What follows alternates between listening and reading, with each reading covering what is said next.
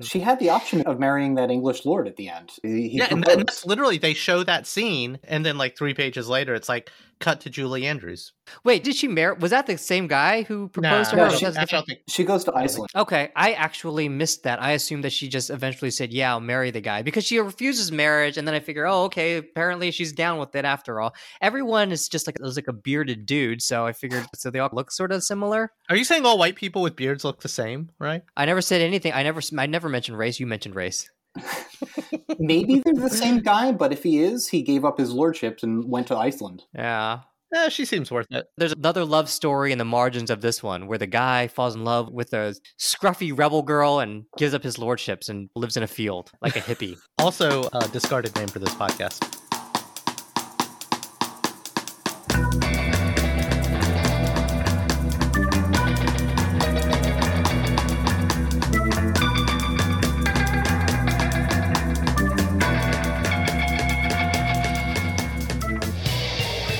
Hey Ryan, remember that time a bunch of ruthless savages raided one of our most hallowed grounds? Indeed, those hot peppers can really ravage your butthole. I don't know if I want to relive that though. I mean, we have to, man. We have to. I mean, these thugs were wearing Viking helmets and war paint. They broke down the defenses. They attacked its protectors. They pooped in the sacred chambers, and they left destruction in their wake. There is definitely pooping in sacred white chambers. Wait, wait, wait. What are you talking about? I'm talking about this week's comics, Sword Daughter.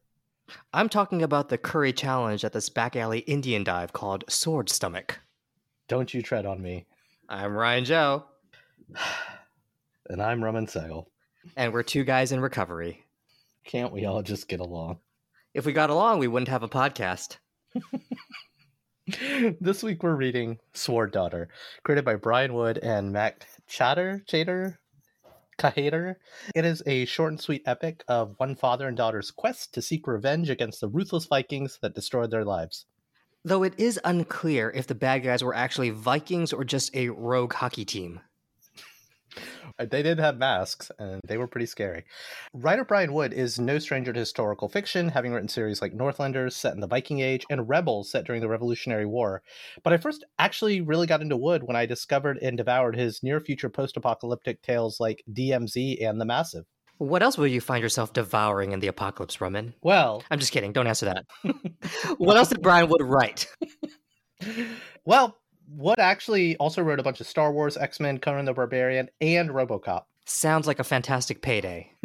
but we are here to talk about Sword Daughter. The book is set 1,000 years ago, where the murderous 40 Swords clan has burned a village to the ground, leaving just two people alive Dag, a shattered father, and Elsbeth, his teenage daughter. Setting off a revenge quest that will span the width of Viking Age Europe, the two find that only the swords they carry can mend the damage in their hearts. It's beautiful and often heart wrenching story of loss and guilt on a quest for revenge and closure. And joining us for such a cheery romp through the Nordic no- northern lands is our resident Viking expert, Penn Genthner. Uh, fun fact about Penn, he actually survived the Blood Eagle. Congratulations, Penn, and welcome to Quarantine Comics. Wait, is the Blood Eagle a dish at that Indian restaurant you were talking about? Penn, tell him about the Blood Eagle. It's a pleasure to be on the show. The Blood Eagle is actually a ritualistic murder in which uh, somebody's back is carved open and basically their insides are pulled out to look like wings. It's usually for somebody who betrayed somebody. And you survived this? Uh, How? He was winded a little bit, but he's he's got his wind back, and now he's ready to talk about Sword Daughter. well, there we go. well, Ben, uh, it's great to have you here. But I guess before we uh, get into the book itself, I'd love to learn a little bit more about you. What stuff are you into from a pop culture sensibility standpoint? Well, in terms of comics, I've really enjoyed Watchmen, Frank Miller's Dark Knight, some non superhero stuff like Art Spiegelman's Maus, Yeah. and sort of like comics verite like Chris Ware and uh, Alison Bechdel. And yeah, in terms of television right now, I am watching Star Trek Deep Space Nine. Nice. Uh, you know, someone blew my mind at a party once when they told me DS9 was a allegory for the Israel-Palestine conflict. I don't know if it holds up because I haven't rewatched it yet, but I want to watch it through that lens. I have heard that. Yeah, I need to see more of the series. I'm uh, still pretty early into it. Although one thing I actually just told a friend, I think the best Trek show on TV right now is Lower Decks. It's a cartoon. It's so good. It's not even funny. I'd love to check that out. Yeah. Yeah, yeah, for sure. So let's jump right in. Brian, what'd you think of S Word Daughter? I really wanted to like it. I, I really like revenge stories. Yeah. Yeah, I, I had a lot of problems with it. Okay, uh, so fundamentally, it's not told in a linear fashion, which is cool. You can sometimes do really cool things with it. And I was waiting for Brian Wood to do something really interesting with the way it was structured, which would reveal something about the story, with the relationship between the the father and the daughter, or with the history of the daughter, something interesting. And ultimately, the reason I think Brian Wood chose that structure is because he didn't think through all of the storylines or how things add up and in chopping it up and scattering it in nonlinear fashion it to me disguised the fact that the story was fundamentally incomplete. It's just like a series of occasionally interesting scenes told non-chronologically and of course at the end uh, the father and the daughter kill their way through the wherever the hell they are and revenge complete and so I wasn't expecting the sun, the moon, the earth, and all that stuff because it is a short story, but I was expecting it to be a little bit more impactful emotionally. I was expecting it to be a lot more visceral than it actually was, and I was expecting it to to to make more sense, I guess, at the end. I'll the thing I'll agree with you on is I did expect more because this is one of the few Brian Wood things I hadn't read. And I literally expected more. I thought it was going to be greater than three volumes, and, and it, it felt incomplete. It felt wanting something, and I couldn't put my finger on it. But what I got, I appreciated. I don't know. What about you, Pat? Uh, you have some Brian Wood experience, right, with like Northlanders and stuff. Yes, uh, a few Christmases ago, Ryan got me uh, the first installment of Northlanders, and I, I mm. enjoyed that more. The details more specific, the scope is broader, the yeah. art is more elaborate, and the colors are richer. Yeah, I really agree with Brian here. The story like goes out of its way to ask some questions about itself that it specifically like does not try to answer. yeah. And, to be clear, this was my first time reading this. It had been on my like wish list of things I've been wanting to read for a while because I really like everything else Brian Wood does. And this one felt like Ryan, you made the joke in the intro about collecting a paycheck. I, I, I don't think this was collecting a paycheck, but this was like, okay, I want to tell a short and sweet thing and not I don't know. I mean, I didn't mind the nonlinear plot because the flashback scenes and the current day of the main plot proceeded linearly together, but they didn't seem to intersect much like a lost episode does, right? They just well, yeah. Yeah, I don't mind a nonlinear plot. I just don't see what the point of it here was, other than to mask the fact. Here, here's actually what it feels like to me. It feels like uh, Brian Wood has scraps of a story that he discarded, maybe scenes that he didn't put into Northlanders. I don't know. And he just basically chopped it up and tossed it into this story. And so that's why I say it feels incomplete. As Penn mentioned, you know, he raises questions that he just really has no interest in answering. And then, as I mentioned earlier, the nonlinearity, the fact that it wasn't chronological, felt like it was camouflage. It was camouflage to show that he actually had no intention of answering some of the questions that he was initially posing.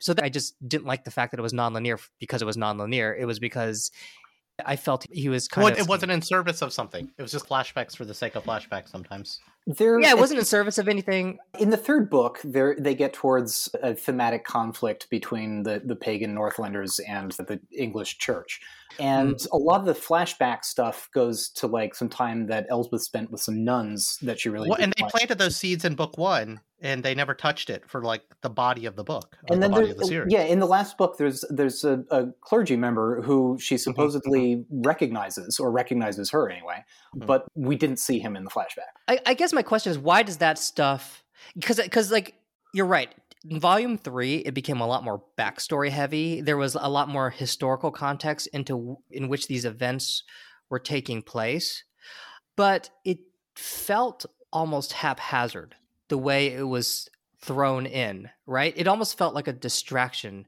to me. In part, a large part because it wasn't there in volumes one and two. And suddenly it's there. Well, it was briefly it's... in volume one, and that's where it felt like, oh, we're about to end this saying we never touched on the time Elsbeth was with the nuns and what her beef is with them. Right. Well, yeah, exactly. Right. I mean, Yeah, it's yeah, there yeah. just to like show a couple of scenes. It's almost sort of like self-contained. The conflict with who was it? Penn? Was it the English? It's always with the English. It's always with the English. It's always with the English. Yeah, let's just say it's the English because it, yes, eh, yes, always blame the Brits. But it was just there for that scene, for the convenience of that scene, because Elsbeth needed to set up some scenario where she could fight the chief bad guy, who I'm not even sure why he was a chief bad guy, which is another thing I want to talk about he later on. not but a chief bad guy. Yeah. did you?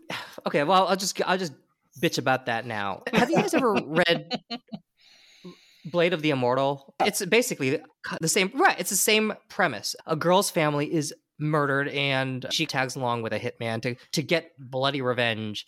And each volume of Blade of the Immortal, and admittedly, it's a much longer series than Sword Daughter, but each episode of Blade of the Immortal, they're trying to take down a different bad guy. Each one who is responsible for killing her family. And each bad guy has a distinct look, a distinct personality, a distinct reason for having participated in the assault on the girl's family. And as you progress, as she progresses, her revenge becomes more complicated because initially the first bad guy she kills is this freaky little serial killer who like stitches the head of, of actually of, of the girl's dead mother onto her onto his shoulders. He's basically just like a monster. And then later on, the bad guys start to get a little bit more nuanced in terms of like why they did what they did and it complicates the girl's quest for revenge. And we have none of that here. And all of the bad guys blend together. There's no real Yeah, distinction between yeah. any of them. And that's a big problem. There's literally a you turn a page and Dag is like, "So, how many did you get?" And she's like, "17." And we're you, Yeah. yeah, we're much further into their like getting done with the 40 swords. Yeah.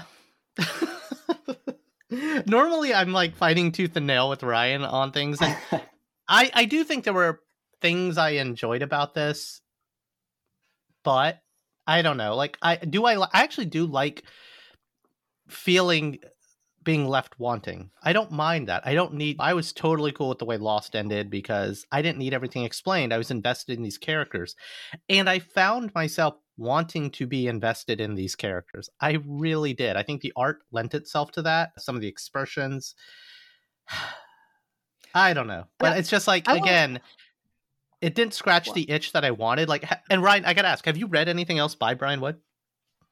I read the first volume of DMZ a long time ago, and then I read Yeah. Demo, which was I think a short story, a collection of yeah, short yeah, yeah. stories about superpowered teens. That again was a, a long time ago, so I can't say like I really have strong memories or strong opinions about either.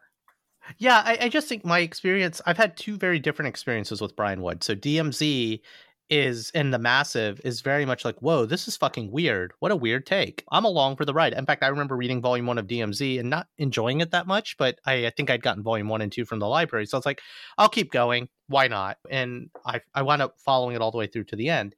But then when I picked up Rebels and Northlanders, I, I just felt so much texture, right? It's like, oh shit, this is how historical fiction can be done.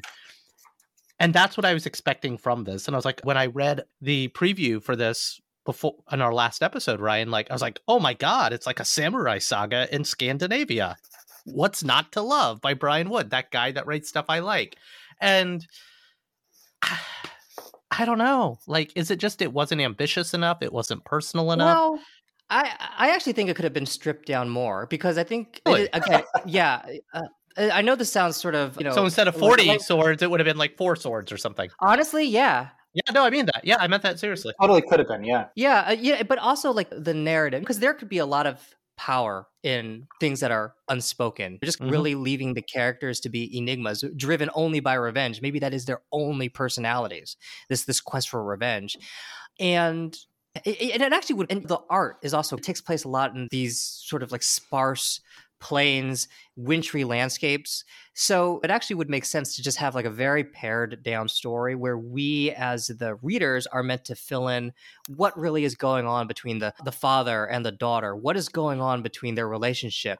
What is she thinking when she rescues him? Why does she decide to rescue him when she does? Because it seems like she's like you know but, that, like but that's actually 10 one thing I loved about this book was, and I noticed that very early on in book one. It's like, wow, it is stripped down. There's a lot less dialogue between the characters. You have to infer between the glances and the plot what's going on in these people's heads because the writer isn't going to tell me. And I, I liked that at the beginning. I actually really, really liked that. Yeah. And again, the sparse landscapes, I found the stripped down nature of the art really compelling.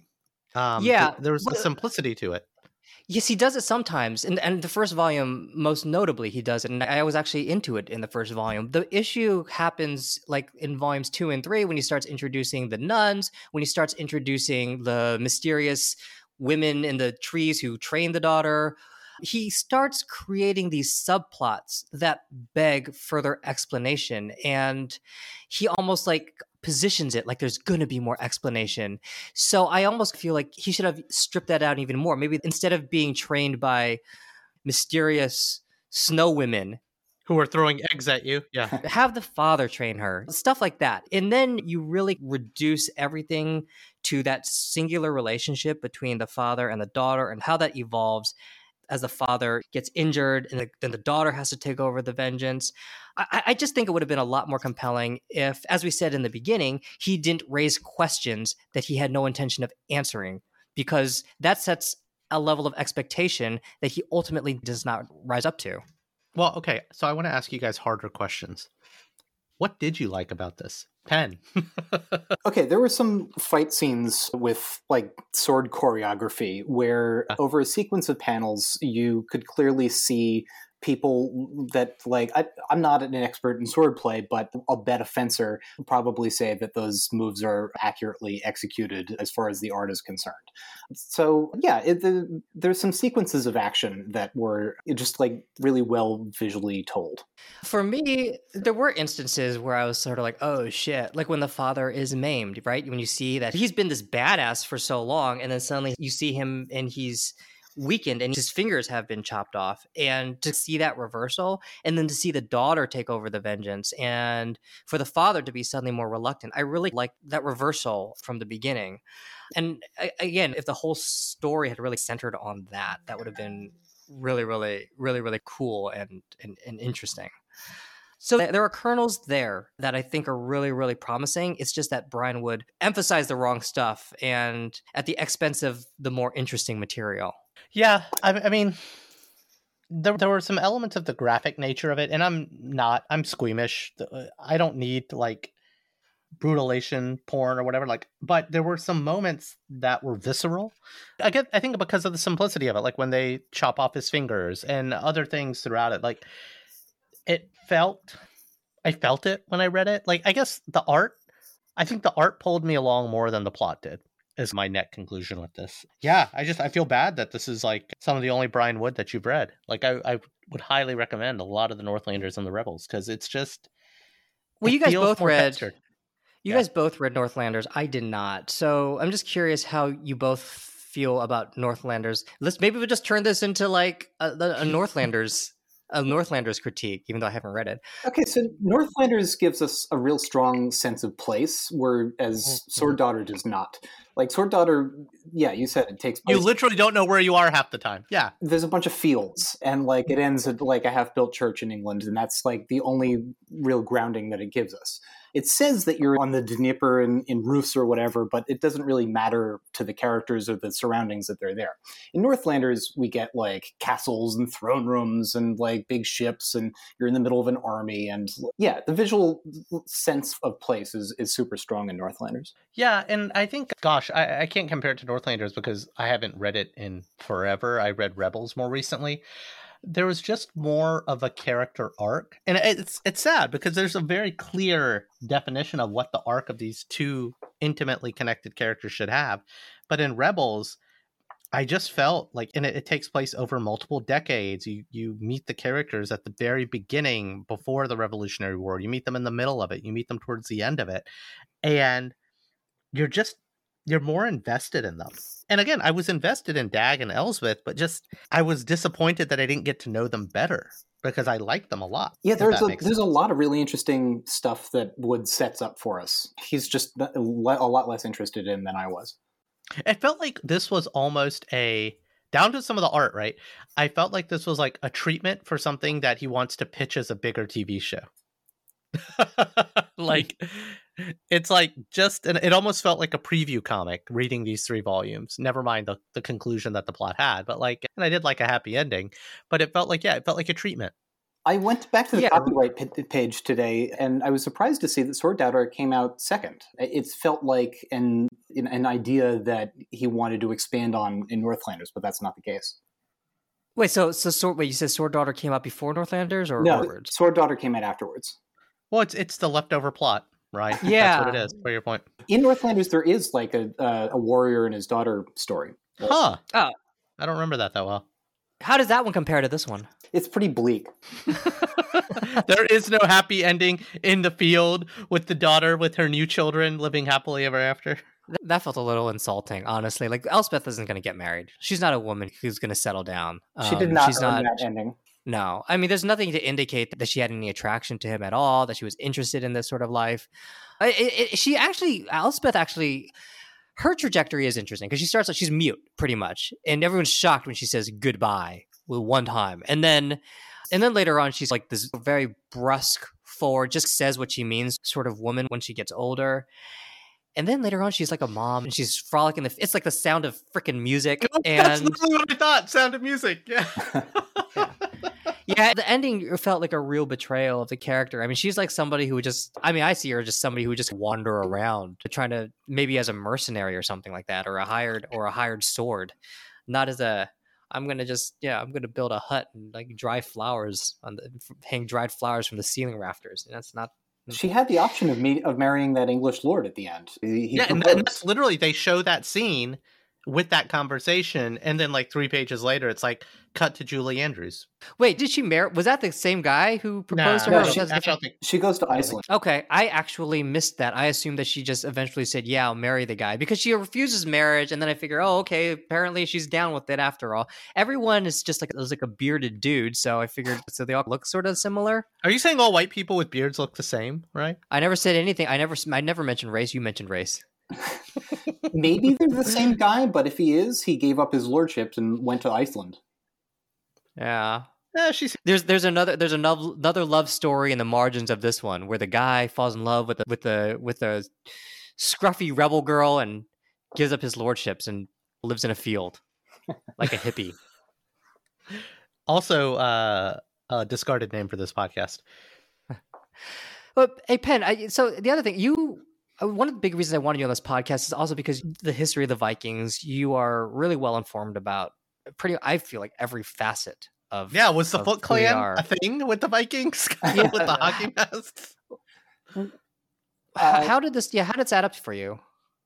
the The swords in the book look like period swords. The the clothing on most people is pretty accurate, like the heavy rough spun tunics and like you know padded wool and stuff on Dag. I the the forty swords armor does not look familiar. They carry like English or like Crusader style swords, which may not be appropriate here. Um, Like an anachronism? Like it just wasn't at the time? yeah, I think it's. Yeah, I don't think I just wanted to use the word anachronism. I, I don't think you had like big cross guards and stuff on Okay. on swords at quite this point in history. But uh, yeah, like I mentioned earlier, there's not a whole lot to go on in terms of like identifying historic stuff. Well, it felt like it, it felt like they were leaning on Japanese samurai storytelling. Like literally, I I- I made a joke about Teenage Mutant Ninja Turtles a second ago with like the Foot Clan being the forty swords, but even like the Snow Ninjas with like the Cyclops visors and stuff. Like, is that was that a thing? I mean, it was creepy and weird and cool, but or was that like I mean, did you have like bands of was that a thing like where you It's- literally had bands po- or gangs of people who did shit and had cool costumes and stuff like that? It's possible that those are meant to suggest. I believe Sami is the uh, appropriate term for them. They, they live in the north of Finland. And uh, yeah, they, they have at this point in time they had like a more tribal structure than the more European Vikings to their Okay. south. The northern northern Europeans that just live in like yeah the very, very northern tip of Scandinavia. Oh, okay, Right. it's like just a community of just a community of people. Yeah, in, In an area snow. that now now spans Finland, Sweden, and Norway. Mostly. okay, okay, got it. but I don't know. They maybe there are sages among them, but like I don't know. They're not like you don't like go to the, the them to like learn your sword skills or whatever in the way that like you went to a bushido master or whatever in Japan. Yeah. The whole the whole concept of the the kid being tagging along in a murderous rampage. I mean, is that is is that a lone wolf and cub thing? Is there a I don't, I don't know. Is there a story that sort of predates that because it's sort of like a common trope now. Um, I mentioned Blade of the Immortal. There's obviously Lone Wolf and Cub, which is the first that I can think of. There was uh, the movie The Professional, right? And uh, I mean, hell, even The Mandalorian. It's a trope. It's a, it's a trope. It's a right. trope. It's a trope. Yeah. So old, old grizzled that, warrior and the child go off and like kick some ass. It's a, yeah. It's I don't even know if that's it's a classic storytelling trope, but yeah, it's it's not really something that you find a whole lot in Scandinavian literature. It's it's a lot about like groups of people. Like even if they're talking about a single person, like Beowulf or whatever, he's still the king of Geatland. He's got a bunch of his geats on the boat that help him out. So um, he's not a nobody, a loner on his own. Right. Hmm. Yeah. That's interesting. But, I mean, I wonder. But, so, so I think that was the device. It was like, let's take this device and apply it let's take this device that I know that we know is popular, the professional lone wolf and, wolf and cub, the the Mandalorian, even right, and let's apply it to this society and this culture that I happen to know a lot about and I happen to have a lot of credibility about because I wrote Northlanders.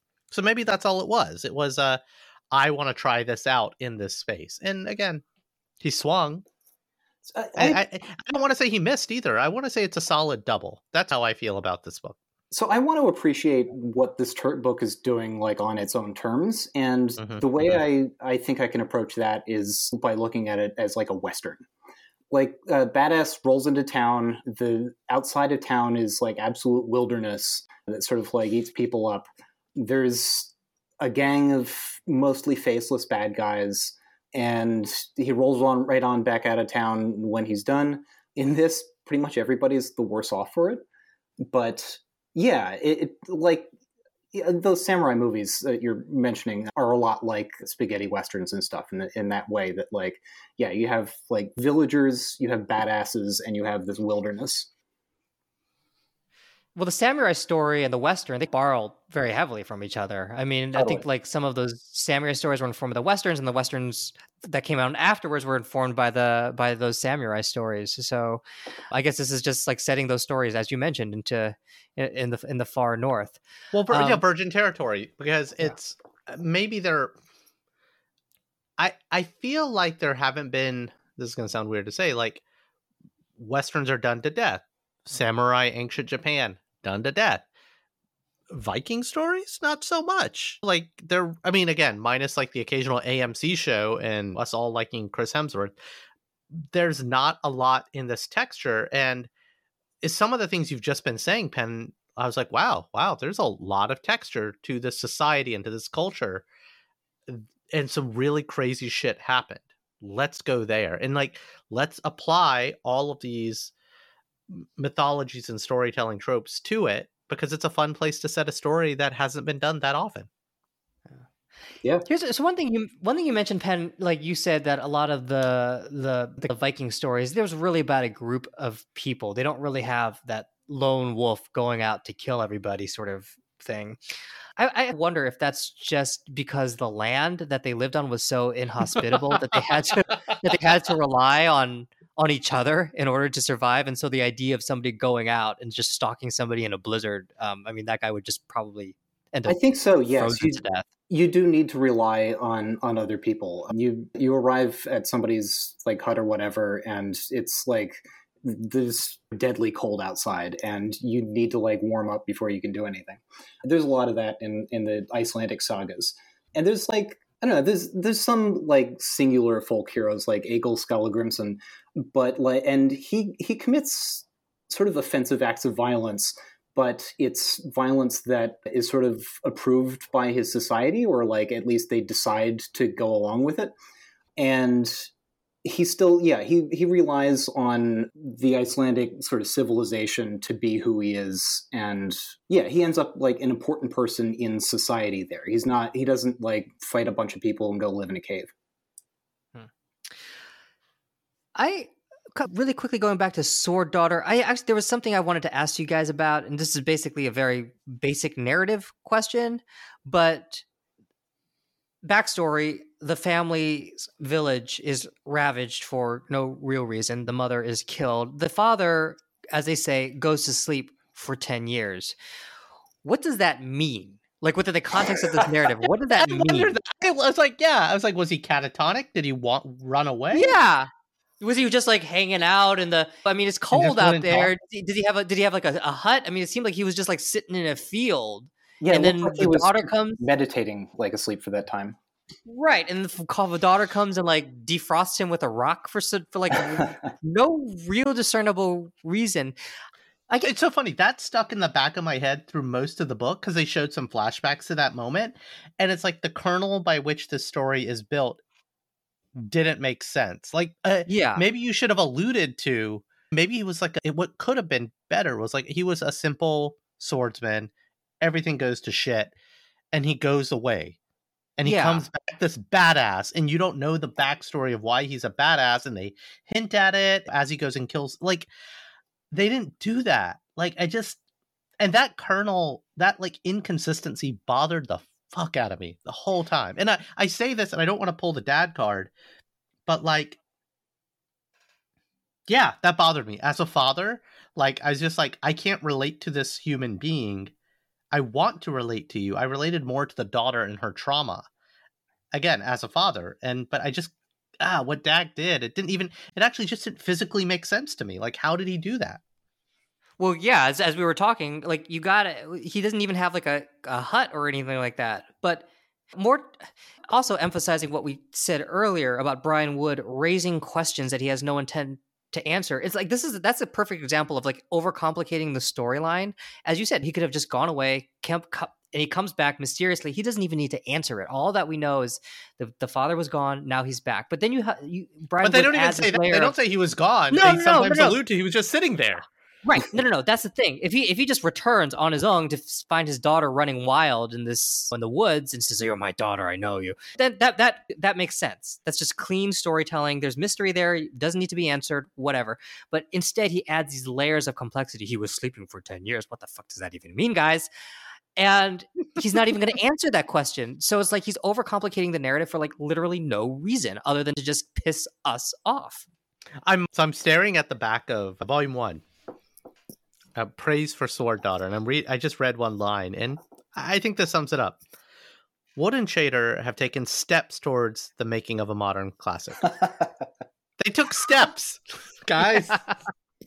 they set they set something up, and, and even Four I'm looking at book two. I'm looking at book two, the back of book two, full of little moments that will pay dividends down the line. Yeah, when I'm reading it, I'm like, this this is gonna have some payoff, isn't it? I am left wanting, guys. Oh, Rumman, are you specifically wanting to ask me a question though? I am so full of questions, Ryan. But yeah, I, I guess the question is, what are we reading next week? Next week, Rumman, we're going to hell because we're reading Paramus, New Jersey, The City and Oblivion, written by Juan Sasturain, illustrated by the legendary Alberto Breccia. So, Perramus, The City in Oblivion, was actually not created in New Jersey. It was created when Argentina's military dictatorship was in full force.